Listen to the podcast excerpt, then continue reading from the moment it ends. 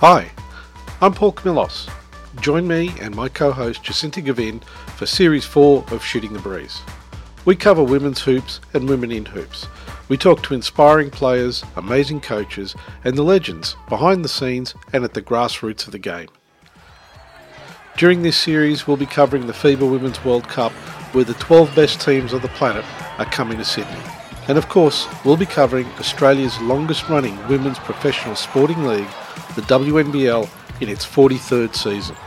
Hit that subscribe button, like and review so we can get more hoops content to you.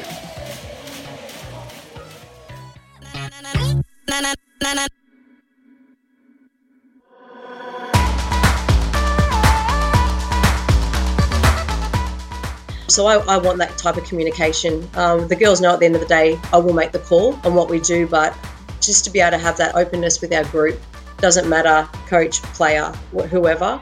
You know, I think it just creates a, a great atmosphere and, and it does allow me to get that buy in from the girls that I, I was hoping to get.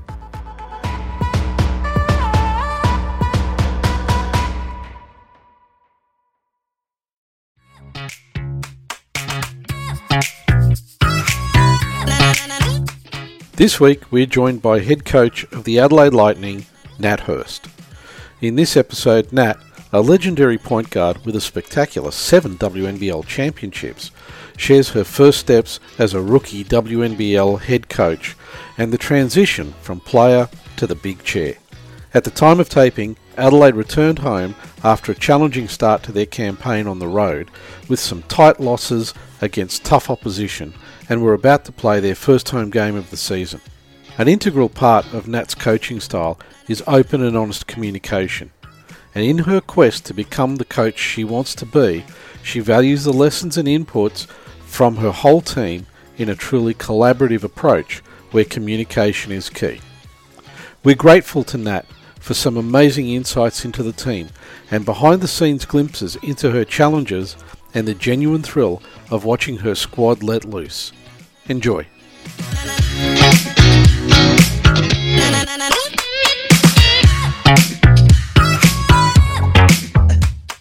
Welcome to Shooting of the Breeze. Joining me and my co host Jacinta Gavin, we've got Nat Hurst, head coach of the Adelaide Lightning. Nat, welcome to the show. It's great to have you here. Hello, how are you guys going? Yeah, really good. It's great to have you here. Thanks for having me we're getting into the the new WNBL season, all sorts of things going on. You know, your head coach at Adelaide, you guys have had a lot of travel in this in the start of this season. That's probably not the best way to start a season, I'd say. oh, look, I think it's uh, I think it's character building for your group. Um, we've had it's been tough travel. Obviously, we've played three teams that'll probably end up being up somewhere near the top of the ladder. So to come out with, you know, the results we've had, you know, we walk away frustrated but not not upset at ourselves. It's something to build on. We know we have a lot to work on, but there's a lot to love about what we're able to do in those couple of road trips. So, uh, like I said, character building, team building, and uh, yeah, we're just looking forward to being back at home this week and not having to pack a suitcase. I got to be honest. Some of the games have been they've been close, and I don't necessarily think that the results were really a fair representation of what we were watching. Yeah, look, I uh, I said to the girls today that I don't I don't necessarily think we were beaten, but we lost the games ourselves at, at, at points. Um, you know, two games we dug ourselves in massive holes, but the fight that you know the girls showed to dig themselves out of those was yeah. fantastic. And then it was just a grind against Melbourne, and we just we just didn't execute down the stretch. So I don't think you know credit to the teams, you know, the, the, our opponents to be able to you know get the win over us, but I don't necessarily think that, yeah, we were beaten as far as we beat ourselves in, in a few different areas in those first three games. And yeah, so considering, as you said, you've done your longest road trips already at the start of the round, and you've played teams who are definitely going to be contenders for, you know, the top four in the end. What's the value of doing all of this character building at the start of the season versus doing it, say, towards the end? you know, the it, you know women's teams, girls seem to get a little bit cranky. You know, towards the end of the season, I know that I was one of those. I can put my hand up. Um, you know, so to to get those long ones out of the way at the start, when you know we're all still smiling and happy and, and learning about each other and haven't been around each other too much that we, you know, we need our own space right now. So to do that at the start, and like I said, it was massive team building, character building, and just to to come out and see the girls really rally around each other. Um, I know we've got a special group, and now to be able to come back home, have our own space, sleep in our own beds, um, play in front of our own crowd, I just think it's going to you know push us in the right direction. You know, especially after we capture our first win. Mm. Yeah, put it out there. First win this weekend, coach. I'm really curious about how you found the head coaching role. Because I don't think anything, you can do a lot of coaching, but nothing really prepares you for, you know, the top level of elite competition and having the big chair. How does that feel? Um, I was packing it at the start. Before my first game, I thought, thought I was going to throw up. Um, my assistant coach, I said, don't leave my side. Um, but I think I've kind of approached it still from a point guard kind of view. That's the only way I know it right now. Um, I've admitted to the girls, I don't know everything. I have a lot to learn. I've told them that I'm going to make mistakes as they are, um, so we can all hold each other accountable. So the only way that I can I can view it is from a point guard point of view until I understand everything it takes to to be a head coach and to lead a team at this level. Like I said, I don't pretend to know it all. I have a lot to learn. I'm learning every day. I'm learning on the fly. You know, I talk to the girls, especially the experienced ones here, about different things and things we can do, things we can't do, what they like, what they don't like. So yeah, it's it's a massive learning experience. Um, you know, before the first game, I, I, was super nervous, but I think it'll come become more natural as the season goes on, um, and I'll feel more comfortable in, in the decisions that I'm making. You know, I've even admitted after these first three games that there's been spots in games where I've made mistakes where I haven't thought of things that I should have. So that reflection for myself after games, you know, has been pretty big as well as what we, you know, we'd review the girls that I've re- reviewing, you know, different decisions I made as well. So I'm loving it. Um, but you know, I, I'm far from you know the kind of head coach that I want to be. I think. Yeah, I was going to ask you like how it compares to being a point guard because you're a natural point guard. You know, some people are kind of molded into a point guard and some people are just born point guards and to me you were born a point guard. So yeah, I was going to ask you to draw the comparisons between being a point guard and a head coach. Oh, look, you know, being a point guard, you're always the extension of the head coach. So, like I said, I'm viewing my job as still that extension, I guess, until I can feel completely comfortable in in what I'm doing. And like you said, in the big chair, you know, I'm lucky to have another experienced point guard to work with that we're kind of working with each other and she's guiding me in, in, in some ways and I'm obviously guiding her in some ways. And you know I'm just really lucky to have the group that I have around me that uh, understand that they you know I am a rookie coach and we're you know we're all we're all in this together. We're all going to make mistakes. We're all going to go the highs the lows together. And yeah I'm just lucky that I've got these girls around me yeah, how did they uh, respond when you came in this season, certified head coach? And it sounds like you took a lot of ownership and responsibility straight off the bat, saying you are a rookie coach and just, you know, making that known and being honest, you are going to make mistakes. So, how did the players respond when you were that honest with them? You know, I kind of went through Steph Talbot, and, and, and even before I had the job, I gave her a call and I, you know, she kind of had an idea that I'd been offered the job, and I just kind of said to her, you know, if I take it, you're about to hit the peak of your career. I'm not about to come in and, and stuff that up for you.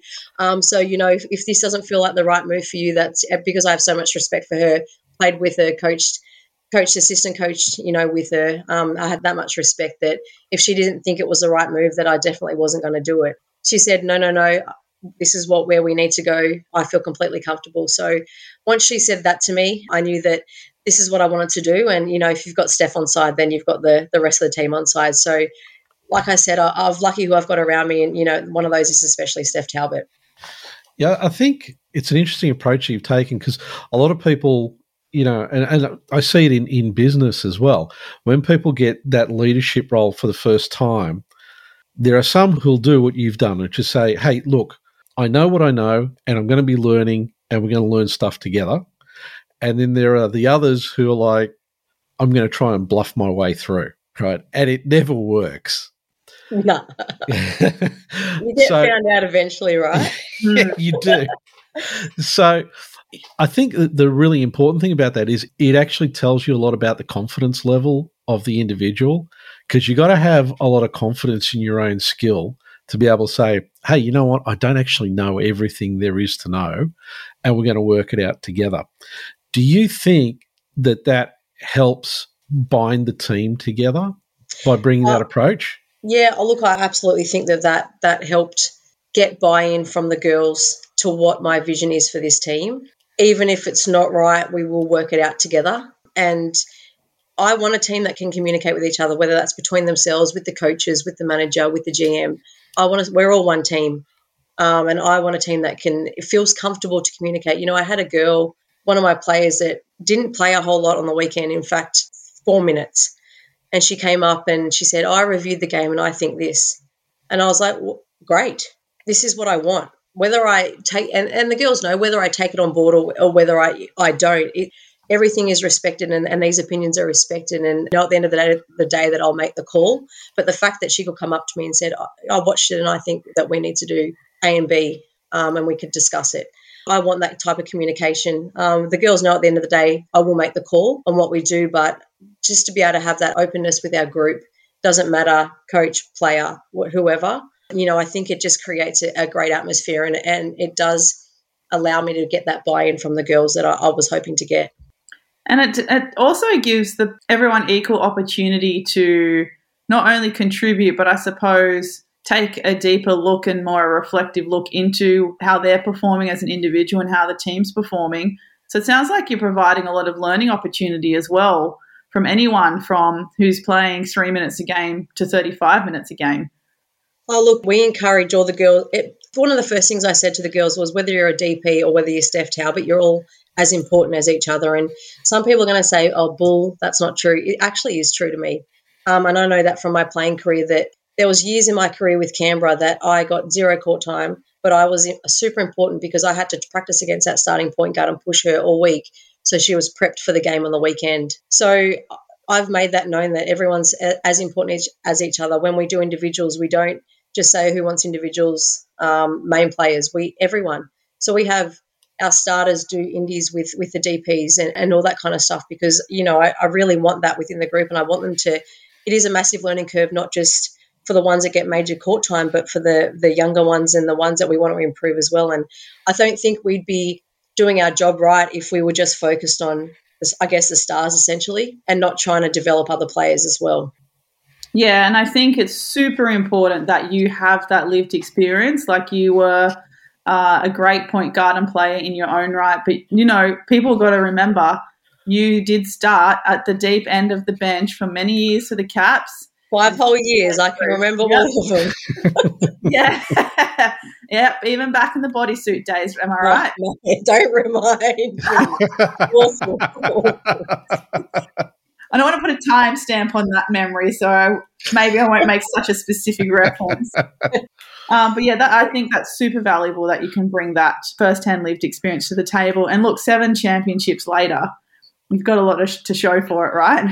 Oh, look, even in those years where I sat in that bench, I will claim that championship that I played like I played 40 minutes in that game. We, you know, we the girls that didn't play as much, we put in just as much hard work as the ones that got us over the line. And that was the great thing about those teams that I played in that like I'm trying to bring here is everyone's as important as each other. And I think that's a way that you, you lift a club and you lift a team to to get to the next level.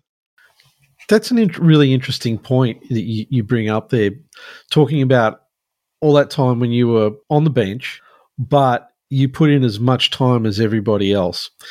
I think that's something that maybe people don't necessarily realize actually goes on for a team that, you know, even if you are on the bench, everything else you're doing, you're practicing as much as everybody else. You're in there working on the strategy or whatever it is as a team you're putting in as much effort. And I think it's really important to bring that culture into a team. Um, how did you find that some of the the younger players and the ones who are going to be on the bench for you know a big chunk of the season, how did they find that? Yeah, it was interesting because I knew that I had to put it out there straight away because if I didn't put it out there, then the whole open communication thing for me would have just been bull. Yeah. Um, and, and, the honesty thing would have just been exactly the same. So literally got everyone finally together. And one of the first things I said was, Are we here for the same reason? They looked at me and I'm like, Is everyone here to win? Yes. No matter zero minutes, 40 minutes, whatever. And that was a question that I said. And I said, look, there's going to be times, and I have talent that sits on my bench that hasn't played many minutes. Um, and I encourage them that when they are frustrated to, I said, I, I am going to annoy you. You're going to annoy me. I'm going to pee you off. You're going to do the same to me. But as long as you can come to me and we can talk about it, then that's what's going to build our team. So I laid it out there straight away. Um, if you weren't here to try and push to win a championship, then you weren't the player for me. And what grinds my gears is the talk behind and not coming to my face and to talk about it. And I've had girls come and say, What can I do? What can I do? And that's exactly what I want. Yeah, they're frustrated, but they still put in the effort. They're, they're at weights, they're at their indies, they're, they're doing shooting, they go 100% at practice, and they're getting no court time in games reward for it yet. But that's not the point of what we're doing right now. And like I keep saying, that they're just as important as the ones that are. And I want to keep, you know, improving those girls so that maybe it's not this season, but maybe it's the next one or the next one after that, that they will step into those roles exactly how I did. So it is tough when girls come to me with court time because, you know, I'm probably the one that you don't want to whinge about court time with because, like we talked about, I sat on my butt for a long time. I think, though, in the first two rounds, watching uh, your game so far, I think it's pretty well reflected what you said and your the culture you're creating in your Adelaide Lightning team about having open communication and some emphasis on trusting each other and each other's abilities because you play like your whole bench. You play everyone. There are some teams in the last two rounds who have only played seven and a half players, but you've played everyone. So I also feel like um, not, that doesn't only just show your trust in them and their abilities and what they're going to contribute to the team on game day, but it's going to also help foster a deeper trust for the girls with each other as well. Yeah, you know, we we have girls that are balling out at practice and, and not getting a whole lot of court time. I think one of the hardest things for me right now to get my head around as a coach after games is I look at stat sheets and I'm like, oh, I wish I could have played her more. I wish I could have played her more just because I know how much talent I have within my group, even through the younger ones. And it, it, that's probably the hardest thing right now is not the losses and, and that, well, could I have done this or could I have done this or could I have got her in? Because I know that they're sitting there and I know that they can hoop. And it's just tough because of who's ahead of them. But the ones that are playing a lot of time also know that what these girls can do. So when they are in the game, they know that what they're going to bring um, and the level's not going to drop. So, you know, we could go and we've spoke about we could go different rotations every game. Um, I don't think that's super smart to keep mixing things up. But whilst we're trying things and trying to find who works with who is going to probably going to be like this for the you know the next few games until we get like a set kind of way that we see who works well together. And that could also change depending on the game, the opponent, the situation. You just got to play the best five combo to get it done at the end of the day. Yep. And you know, like we keep saying, if we get a win, it doesn't matter how we get it. You know, we could have five, and we'll call them benches, even though I don't love that word, but we could have five benches to close out a game. And if we close it out, the most important thing is we get the win. It's not who's played what and who scored what. Mm. So, let me ask you, having watched some of the games over the first couple of rounds, how do you? And I know this is a loaded question. How do you see your team, you know, stacked up against the others? Um, I see us as a very good team stacked up against other teams. Yeah. Um, I feel like our record doesn't reflect the type of team we are right now or who we want to be. But it's a long season, and I keep telling the girls we've been pushing it up a hill since the start of preseason. They've been flogged from our, our strength and conditioning coach to my assistant coach to myself, and they've done the hard yards. And now it's just about getting to the top and, and going downhill. So, look, I, I'm confident in the group. I know that they're confident in themselves. I think we just need that first win to, to kind of open up the floodgates a little bit for us. And, uh, you know, you might ask me again in a month, and we might not have that. And we, uh, but I still feel like I'd sit here and say that I'm so confident in the group that I have. Um, you know, I get to watch them ball out every day against each other, and uh, I know we've got something special, whether that'll be this season or, or future seasons. And you've just touched on something I was going to follow up with, which is the team over time. I mean, in effect, it's a brand new team. You've got players that have, but it's it's fundamentally a brand new team. You're bringing your own system in. I think in sports generally, people have started to get this feeling that, oh, if you don't have a win in your first, you know, whatever period of time, what's going on. People forget the fact that when you've had the changes that have happened for Adelaide, it takes time. Absolutely. you know, it's it's like you got to put the pieces together. You're going to be trying different things. It is going to take time, and sure, you could end up being in the top four at the end of the season, or you could be outside the top four. But it's it's more about your plan for you know this season, next season that you're building towards. And I think people forget about that, and sometimes they've got unrealistic expectations, not only on yourself as the head coach, but also as the team. How do you deal with that? Oh, look, I, I think, you know, everyone says you block out outside noise. And I mean, with, with so much social media and all that kind of stuff, it's hard to always do that. We're just trying to focus on our process. Um, we knew it wasn't going to happen straight away. I even have, you know, Lauren Mansfield who says to me, Nat, I've never played a system like this. I'm still trying to get used to it. And that was two weeks ago. And that's my starting point guard.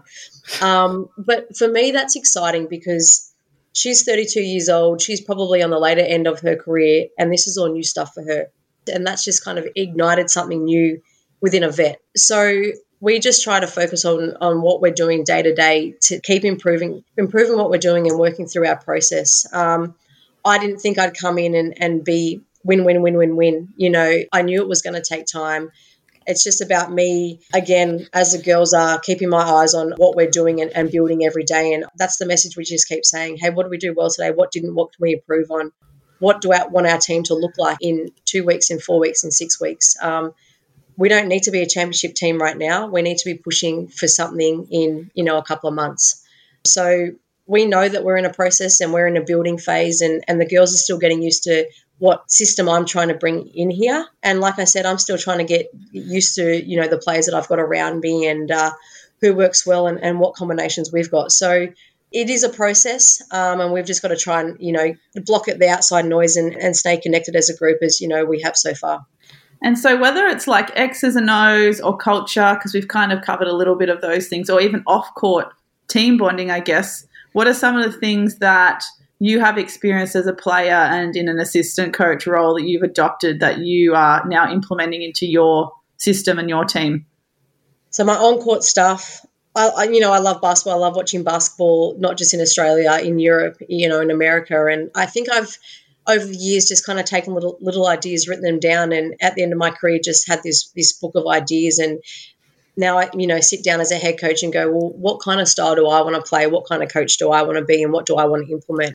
So, you know, flick back through all those pages and find exactly what I want. And like I said, it, it's a big learning process for me. I'm still learning, but I know that I know the style that I want. I know the the type of players that I need to play that style, um, and I know it's going to take the girls a little bit of time to get used to. It's not a traditional inside outside man play. It's moving towards that positionless basketball um, that's fun to watch. Now it's working well offensively, defensively not so good for us so far. You know, that's just again something that we need to, to keep improving on this season. So, you know, I've been lucky enough to be coached by some great coaches. I've played in, in different countries and I've got to watch a, a lot of basketball. And I just, if I see something, I steal it, I write it down, and when if I think it, it fits with my groups, then I'll put it in. Yeah, I've definitely myself when I was coaching juniors uh, would watch a baseline out of bound play in the NBA and go, oh yeah, I like that, and literally just steal it. Like a lob for a junior, get, a, get a dunk or something. I just love it was like a baseline inbound, and uh, the big would set a screen on the inbounder to come off, and I was like, genius, I'm having that. Thank you. Tick, I love that. But the thing is, like, who's reinventing basketball? No one's reinventing basketball, right? No, it's it's been around for so long, and it's just about implementing it and making little changes and yeah just seeing what's right for your team. And just because someone did something 50 years ago if you think that's right for your team then there's nothing wrong with with using that concept i don't think. And so when you said uh, you're starting to move towards more that positionless exciting brand of basketball is that perhaps why Izzy Borlase has had such a outstanding start to the season? Because you know she's a junior. She's come out of the i'm pretty sure she was at the coe am i correct? She's just come out. Yep, just she just graduated year twelve. A very oh yeah wow. Yeah so fresh. Um, and very evident that the COE I've seen some of their videos online and you see people like Eilish Jafferman and and Izzy Borlase play uh, very much an emphasis on sound footwork and decision making on the offensive end which I love to see because I think that was lost for a lot of years. Mm-hmm. But I mean, she's she's so new school. Is that why perhaps why she's played so well so far. Look, we knew what Iz was going to do. I watched Iz train a little bit with Lightning last season. I watched her at the COE. I wasn't surprised. Now, did I think she'd get 25 and 9 in her first game? No. Um, did I think she'd be averaging the same amount of points as Steph Talbot coming into our fourth game? I didn't. But I knew that she was super talented. And I guess that's kind of the style that we, we have is you need to make decisions. I'm not going to make all of them for you. I don't like walk up A to B to C to D basketball. That's not what, what I kind of want to do with my groups. And it's all about a, a one second decision. Are you going to shoot, dribble, or pass? And Izzy's just naturally got that in her. Now, hers is get it and go and, and make a play. Um, great. It works out well for us. And she's just, she's so strong. She literally can get to any any spot on the court she wants. And she's obviously been working on her three ball from last season, watching her with Lightning now to with us. So she's tough. Um, and I even said to her, and she's so fresh, and I said, she was on the scout notes against Flyers, and I said, uh, what do you reckon Townsville are going to write about you? She's like, oh, I don't know. Uh, maybe take away my left hand. And I said, Izzy, you drove left on Lauren Jackson three times. That's a goat. She goes, oh, yeah. Oh, I don't know. Maybe shoot a three. And I'm like, oh, you nailed one of those too. So she's just, she's beautiful. She's so young. She actually doesn't understand how good she is. This is just the first part. And she's a beautiful girl too. So, uh, we're just lucky that she's she's here and she's come home and come back to mum and dad and she's signed with us because she's just I just watch her at practice and I think one of the girls said to me that day, Coach, what are we doing? And I reckon I zoned out for about 10 minutes just watching Izzy go up and down the court and just do what she does best. And she's 18 years old. So I know, ridiculous, wow. right? Jeez, like, yeah, she is tough the thing that stood out to me against your game against Townsville is that she was the one putting a body on the line, getting deflections, being an absolute pest, and trying to uh, get in their faces, whether it's like uh, bumping cutters or on the second line of rotation. Then, like you said, she took it all the way down, went coast to coast, and I was like, who is this? Like, it's, it's a Izzy special, just coast to coast. We just, let, I just said, let loose. You just get it and go. She's like, okay. Like she'll literally go and do anything you ask. So uh, she's super talented. We can't expect her to get the massive numbers every week. She's going to have ups and downs, but then I'll look and I'm like, well, what are you going to do with her? Like, what are teams going to do with her? Mm. She, so it's interesting to see what other groups will do, you know, with her and what how they'll try and slow her down. I guess when they play against us. I just want to follow this for a little bit. Do you think that part of what she's doing in these games comes from the fact that she is so new into the league that she doesn't comprehend you can't do this stuff. Because, you know, people sort of, oh, yeah, I'm not sure that I'll get away with this. Whereas, you know, it's that, that ability of youth to just ignore the fact that, yeah, I'm not supposed to be able to do it. I just go and do it. Um, I think it's a lot of that. Um, I think our preseason games in Perth. She was really nervous, and uh, I spoke to her after the first game, and she'd missed. She hit like six shots out of, and she maybe missed four. She was super disappointed. Uh, is is what's wrong? I, I should have made that. I should I should have just made it. Um, and then the next game she goes eight of eight. I'm like, you you'll be right, mate. Like you, are fine. Um, but I think that was just a massive confidence booster to go. You know what? Perth didn't have their entire roster there, but I could just get to the basket when I wanted, and I could I could shoot a pull up, and I just think she's just gone, okay, I can do this, and she's just come into the first couple of games, and I don't think she thinks about it too much. She just goes and does, um, and then she reflects about it later, and that's the, the beautiful nature of having an 18 year old that you know just loves to hoop and goes out and hoops, and then, like I said, thinks about it after. It's so atypical of an 18 year old hooper, female hooper particularly the big difference I've noticed coaching uh, male and female juniors is that females, we overthink everything. So I think the absolute superpower she has is that, like you said, she just doesn't think, she just does. Yeah. And when you take out all of that hesitancy and uncertainty, that's what you, are left with, just a hooper. And I think that's it, it's a strong message from myself and my assistant coach Matt Clark that we don't want them to to doubt themselves. We, we want them to shoot too much until we say, "Can you well, probably wasn't the best decision. We have a couple of girls with massive grey areas, and I'm talking big grey areas. And I look at my assistant sometimes, I'm like, oh, that was pretty, pretty dark grey, that shot. But I'm not going to pull them back until we need to, um, because females are like that. They they overthink everything. They they worry. And I know that that was what I was like. And I don't want any Nat Hurst on the team worrying that they're missing any shots because I know I used to. So we really push it at practice. You know, some girls are on themselves. Oh, I couldn't hit a shot today. Did you make a great decision? Well, yeah. Well, then there's nothing wrong with that because mm. the work that you'll put in to then make those shots in, in the, you know, maybe not tomorrow, but in a week or two weeks or three weeks, that's what we're looking at. We're not looking about the right now, but is it a good decision? Yep, great shot then. And we're really encouraging it. And we're trying to go the other way where we want them to, like I just said, shoot too much until we have to rein them in a little bit. And that's kind of where I want. And I just want the girls to just feel so confident in the, their ability to do that. And I just think that, you know, Izzy's been able to do it because she just has it naturally. And I, you know, I hope it rubs off on some of our girls. I want to talk about one of the games. I think it, I think it was the Townsville game. Our producer Mary was watching the game, and she said that there was a point where Loz Mansfield was watching something, and Mary looked at it and she said, "Oh, she's got that look in her eye," and then she just came out in the last part of the game and just was unstoppable. Do you find that you've got personalities that are like that in the team?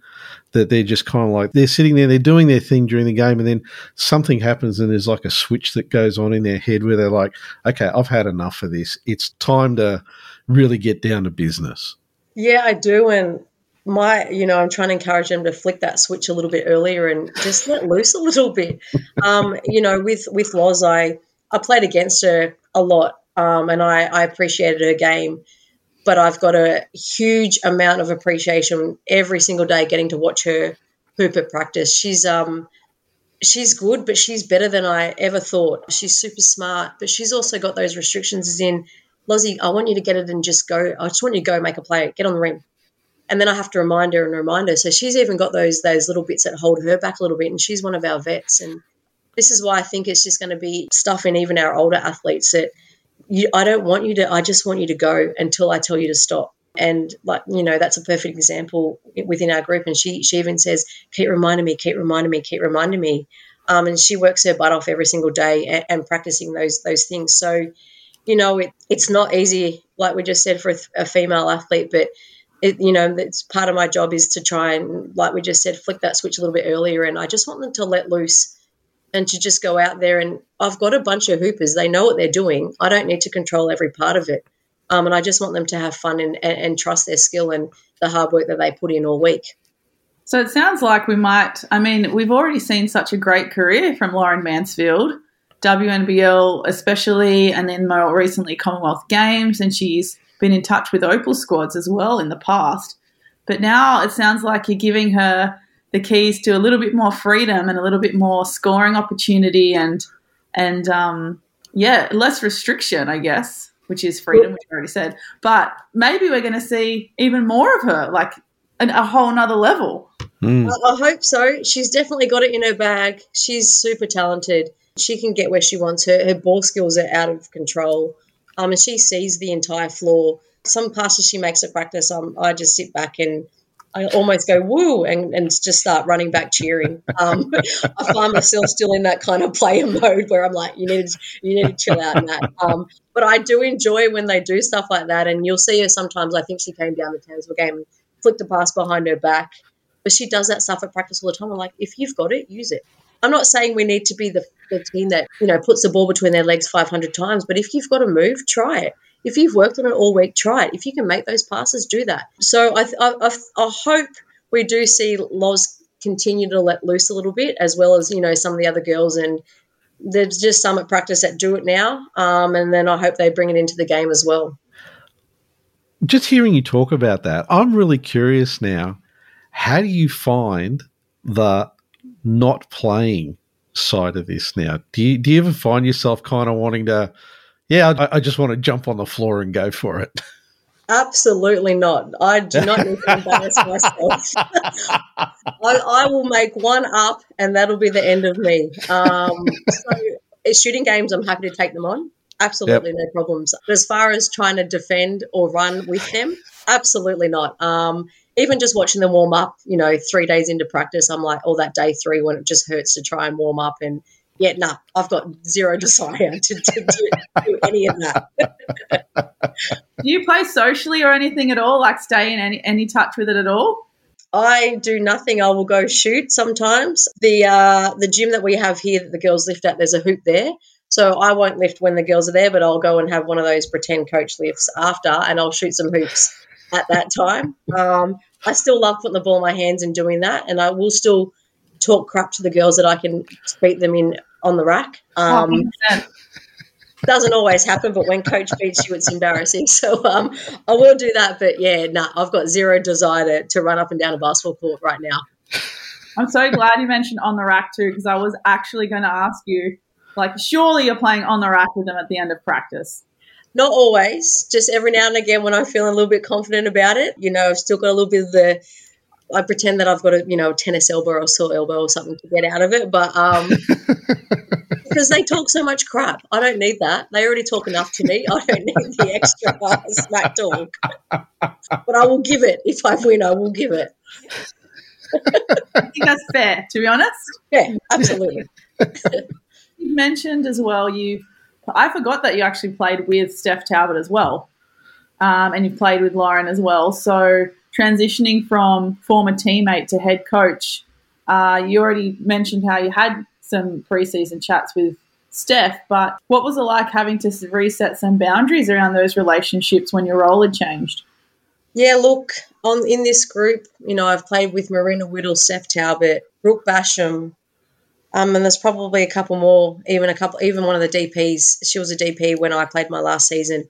So it has, it does have its challenges at times the thing is, because we have such, I mean, we've got great communication um, and we've always had that. And I've said to these girls that whilst our relationship may look a little bit different, I don't want it to be. Um, there is a time when you are player and I am coach, but I, I just said we've always got to keep those communication lines open.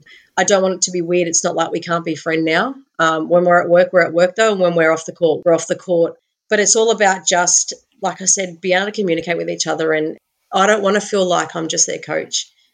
Do I need to go out with them and do I need to go do this and do we need to go do show? Absolutely not. We don't need to do any of that. But I still want to maintain friendships as well as, you know, at the end of the day, when all's said and done, it's not, I, you know, I don't want to walk away and, and have zero friendships out of this and, and not be able to build relationships with these girls off the court as well. And we care about what they do off the court and what they've got going on. And, you know, one of our DPs has a son and he comes to practice and we care about that. So it's not all about basketball, it's about everything else that they've got going. And the support isn't just for what they can do for me on the court, but it's also what, you know, how we help each other off the court as well.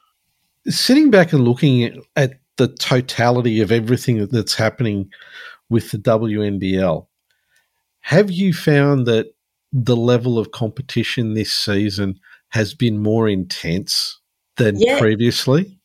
It's an extremely talented league, and it keeps getting tougher and tougher. And it's not even. The, I mean, the imports that we can bring out here now they're tough, but it's not even that. It's it's the level of the what the Australians are bringing in, and and how much they're bringing to their teams. You need fantastic Australians, not just. And though in Europe and, and all that, you to, you know, you can get away with having two or three, you know, talented imports, but here you, you can't.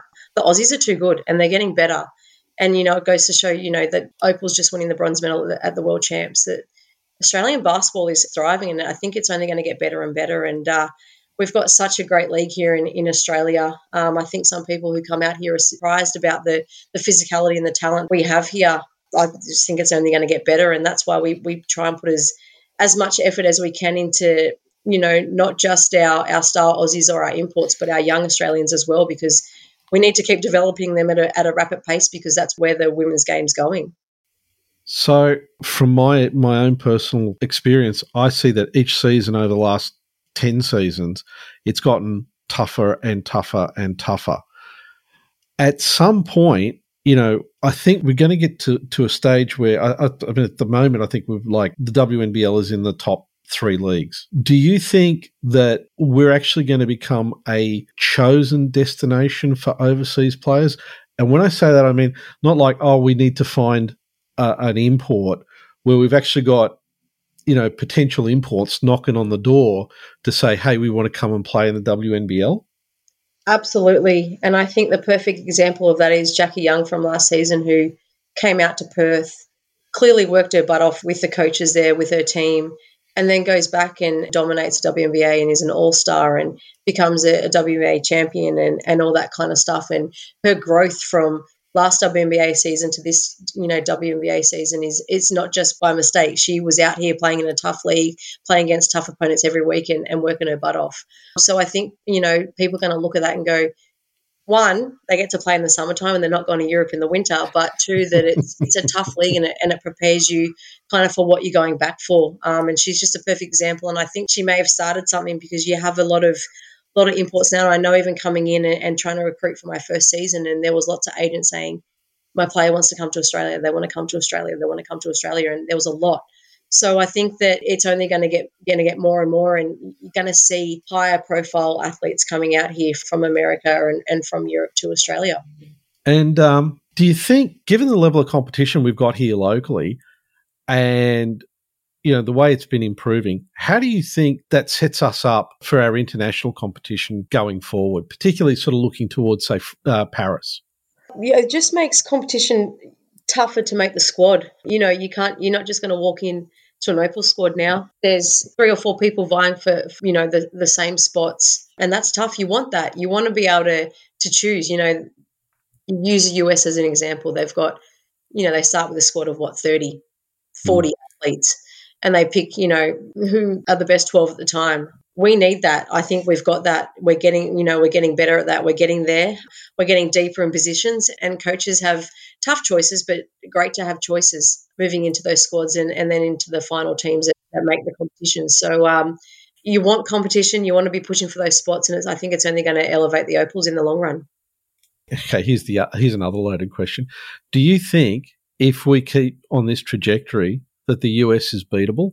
Absolutely there's there's going to be a time when we're going to get them. I mean, they're tough, and I think they're they've pushed again. Um, you know, this team that they sent out to Worlds was, you know, absolutely loaded with talent and, and crazy talent, and the next the next talent that's coming through. So you know, that's a core that's going to be together for a while. But um, you know, why not? Why can't we keep pushing and pushing and pushing and, and finally get over that hump that that the you know Australian basketball's been waiting to see for so long? So do you think that you could see yourself wanting to coach the Opals? um, can you let me get through round to round um, I look, I think we'd be, you know, you sit back and you don't just do it just to do it. Do I know if this thing, this coaching gig's for me? I don't know. I want just want to get through this season and, and see progress in my group and, and see myself grow and, and then go from there. I haven't really thought much past what I'm doing right now. Um, and I just, right now, my goal is, is Adelaide Lightning and, and improving my team now and what I've got. And then I'll think about myself later on. I hope, I hope that's something that I want to do. But like I said, I, is this coaching gig for me? I, I don't know yet. I guess I'll find out soon. And if you started, like you said before, you started, you know, jotting some stuff down in a book, still when you were even playing. So when was the seed planted that you, you know, that you wanted to coach? Um, I don't know if it ever was. I think my last season playing here in Adelaide, my friend was on the board at, at Basketball ACT and they needed a, a coach for their, what was still the Waratah League then. And I was like, oh, I'm about to retire. I don't really want to step out of basketball straight away because I don't know if I'll come back into it. I just don't know where I'll go. I'm going to do that. Let's just do that, now. All right. Didn't really think it through. Finished, retired, got to Canberra and was like, oh, crap, here we go. And then it was COVID, COVID season, and then it happened to me again the next season. But you know, I was lucky enough that Chris called me to to go and assist him in Adelaide. And the assistant job is great because you get to work with fantastic athletes. You do individuals with them you get to plan, but at the end of the day, the zero responsibility falls on you on those wins and losses, and that's you know honest answer. Um, so did that for a couple of years, and then kind of just you know jumped into this. So I, I honestly don't know if I've really thought through this whole I really wanted to be a coach thing, but I absolutely love what I'm doing, and I love my job. Um, and I, I, feel just so lucky to work with the, the, athletes that I get to work with that I think maybe I do want to have this as a, a more of a, than a one season job. But like I said, I'm just focused on the right now, and and we'll think about that in a, you know the next couple of months. So I'm kind of curious about the organisation because there's been a bit of change down in Adelaide.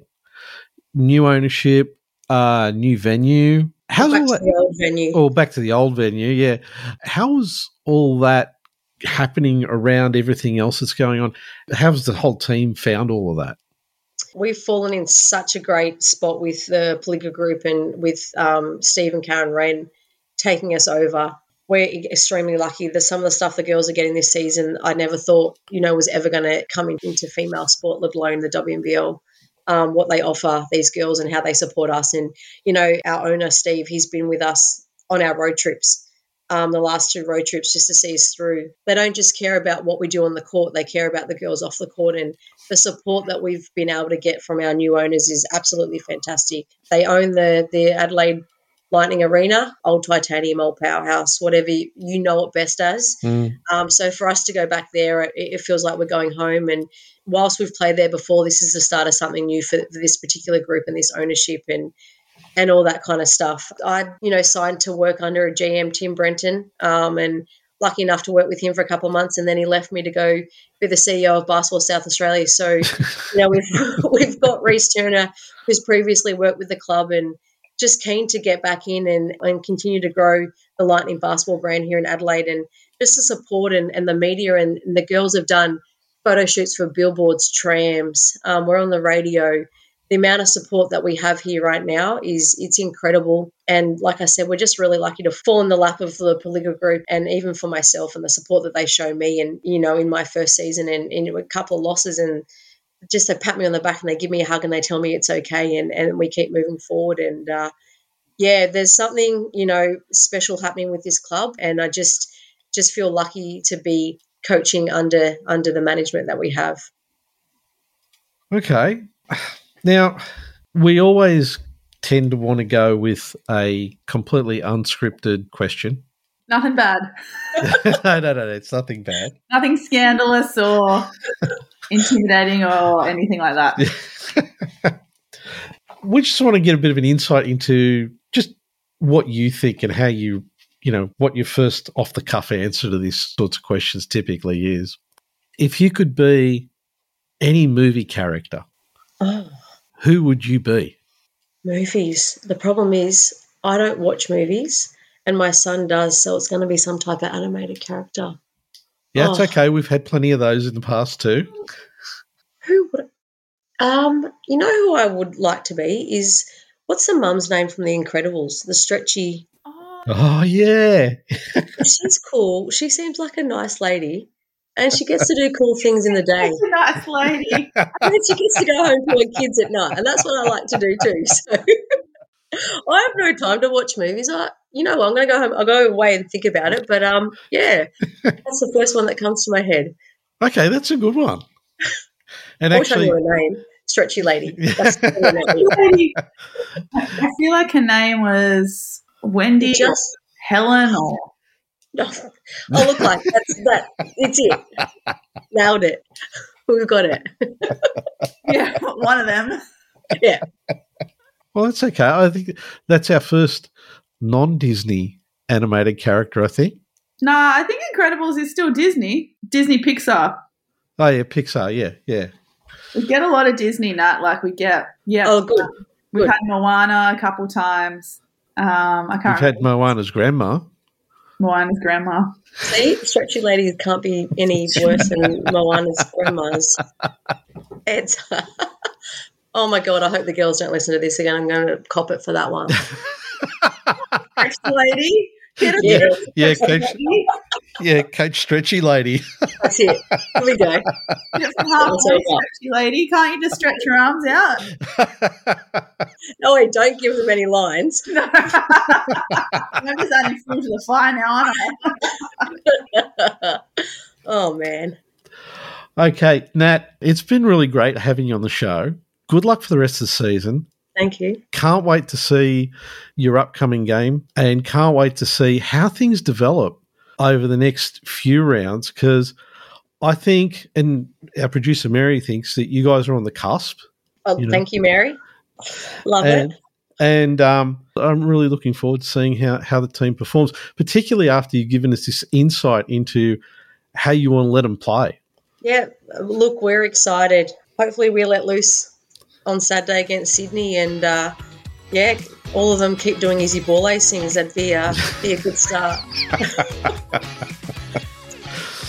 Nat, thanks so much for your time. Really appreciate it, and it's been great having you on the show. Thanks, guys.